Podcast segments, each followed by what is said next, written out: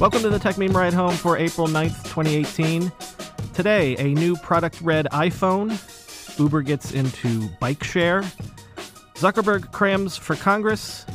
An open source AR headset. And why phishing attacks work. Here's what you missed today in the world of tech.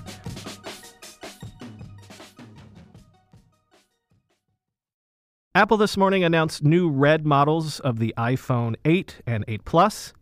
Apple made a similar announcement for iPhone 7 models around this time last year. And with last year, Apple has partnered with Product Red, who campaigns to fight HIV and AIDS in Africa. The new phones will be available for pre order tomorrow, April 10th, and will start shipping this Friday. Pricing for the phones remains the same as existing models, but an unspecified portion of each sale will go directly to Product Red. Apple says it has donated more than $160 million to the charity's Global Fund since it began partnering with Product Red in 2006. Apple also introduced a new Product Red iPhone 10 leather folio, which will be available tomorrow as well. A couple of notes unlike last year's Red phones, which still had a white bezel finish, this year Apple is going with a black bezel, and as The Verge points out, last year's red models were discontinued when Apple announced the 8, 8 Plus, and iPhone 10 in September. So if you want to get your hands on these, you probably have until the end of the summer to do so. The bike sharing and e scooter markets have been an unusually hot space to be a startup in recently. And that continued today when Uber announced that it has agreed to acquire bike sharing startup Jump, formerly known as Social Bikes, for what sources say was around $200 million. Uber apparently intends to let Jump continue to run independently. As I say, bike sharing and more recently e scooter startups have seen a lot of investor activity recently. They seem to be a strategically interesting adjunct to ride hailing services because they provide a solution for the so called first and last mile trips basically short trips of three miles or maybe less than a mile. In Asia, there's India's Ola and Didi and Grab have launched bike share services themselves. Jump is one of the new breed of dockless bike sharing companies, along with the likes of China's Ofo, which raised a total of 2.2 billion in funding recently. Jump is currently the only dockless bike sharing company licensed to operate in San Francisco. In February, its first full month of operations in the city, the company said it saw on average around four trips per day per bike for each of its 250 bikes, with an average trip distance of 2.6 miles. San Francisco's exclusive docked bike share partner is Ford's Go Bike.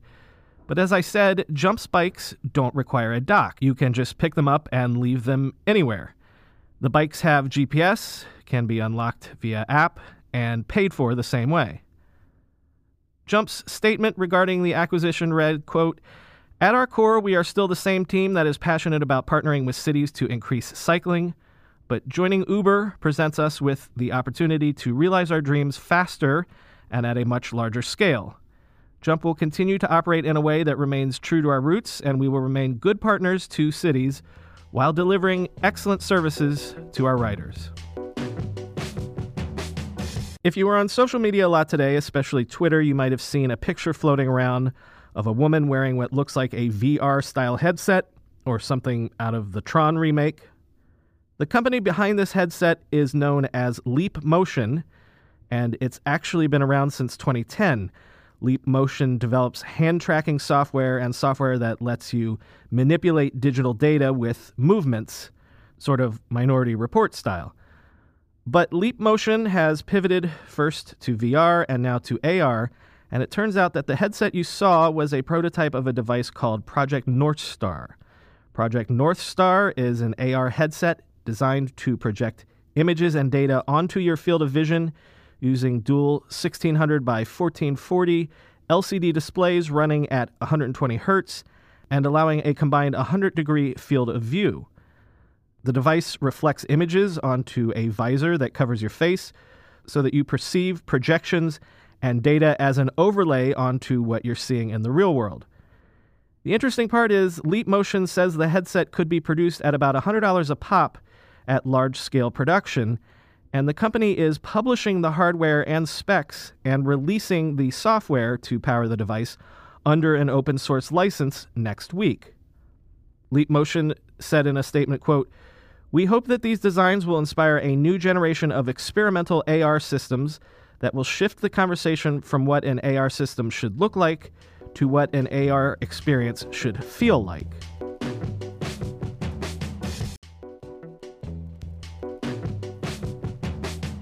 So, as we knew, Facebook CEO Mark Zuckerberg is preparing to testify before the Senate Judiciary and Senate Commerce Committees tomorrow as well as the House Energy and Commerce Committee on Wednesday, regarding the Cambridge Analytica scandal and other issues.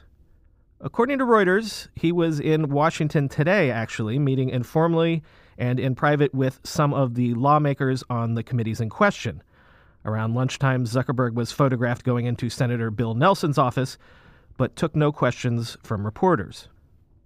Axios rounded up a list of some of the key congresspeople expected to grill Zuckerberg tomorrow, including the committee chairman, Senators Chuck Grassley and John Thune, as well as Representative Greg Walden.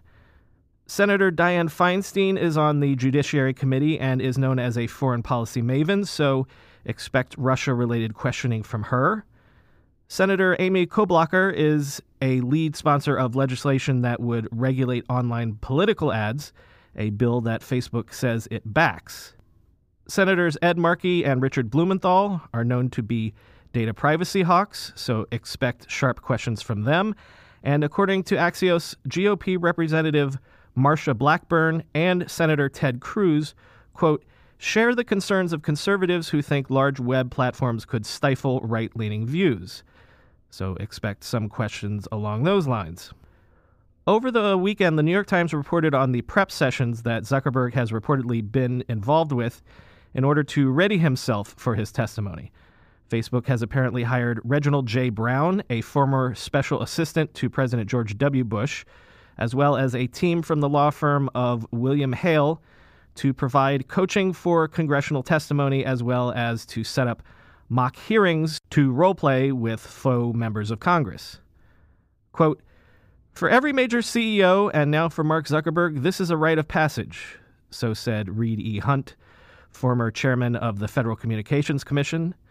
Quote, Facebook has become so important, not just to business, but to society, it can't avoid having to run the congressional gauntlet, end quote. For a company of Facebook's size, it would be negligent if Zuckerberg was not being prepared for this sort of thing.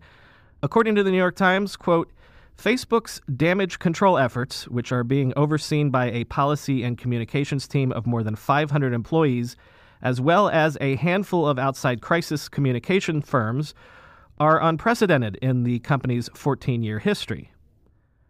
Perhaps as a part of those damage control efforts, today, Facebook announced a new initiative to support independent and academic research about the impact of social media on democracy. The social network said it was partnering with seven nonprofit foundations to, quote, help provide independent, credible research about the role of social media in elections, as well as democracy more generally. Facebook said it would provide anonymized data as well as funding to support the research, but would not have any right to review or approve research findings prior to publication in peer reviewed journals.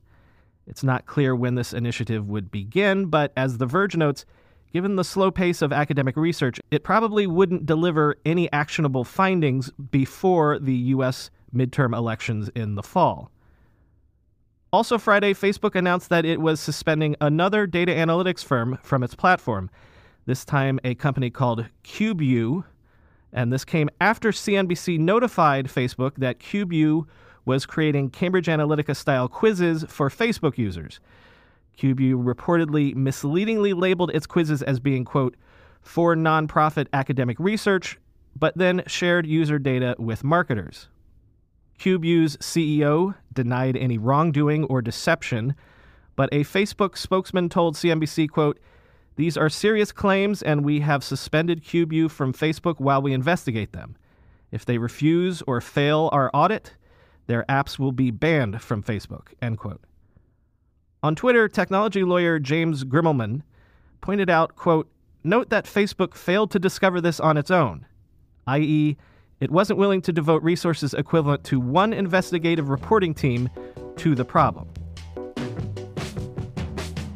Quick, who's the biggest spender in tech when it comes to research and development? According to Recode, it's actually Amazon who spent $22.6 billion on R&D last year, up 41% over 2016. Amazon has, of course, been investing heavily in AWS, but also new technologies and products like Alexa and the Amazon Go cashierless convenience stores. Amazon was followed by Alphabet, who spent 16.6 billion on R&D in 2016, and Intel at 13.1 billion. For all US companies in total, the top 5 biggest R&D spenders were all tech companies, with Apple rounding off the top 5 spending 11.6 billion in 2017. Facebook came in at number 9 as it increased R&D 32% to 7.8 billion.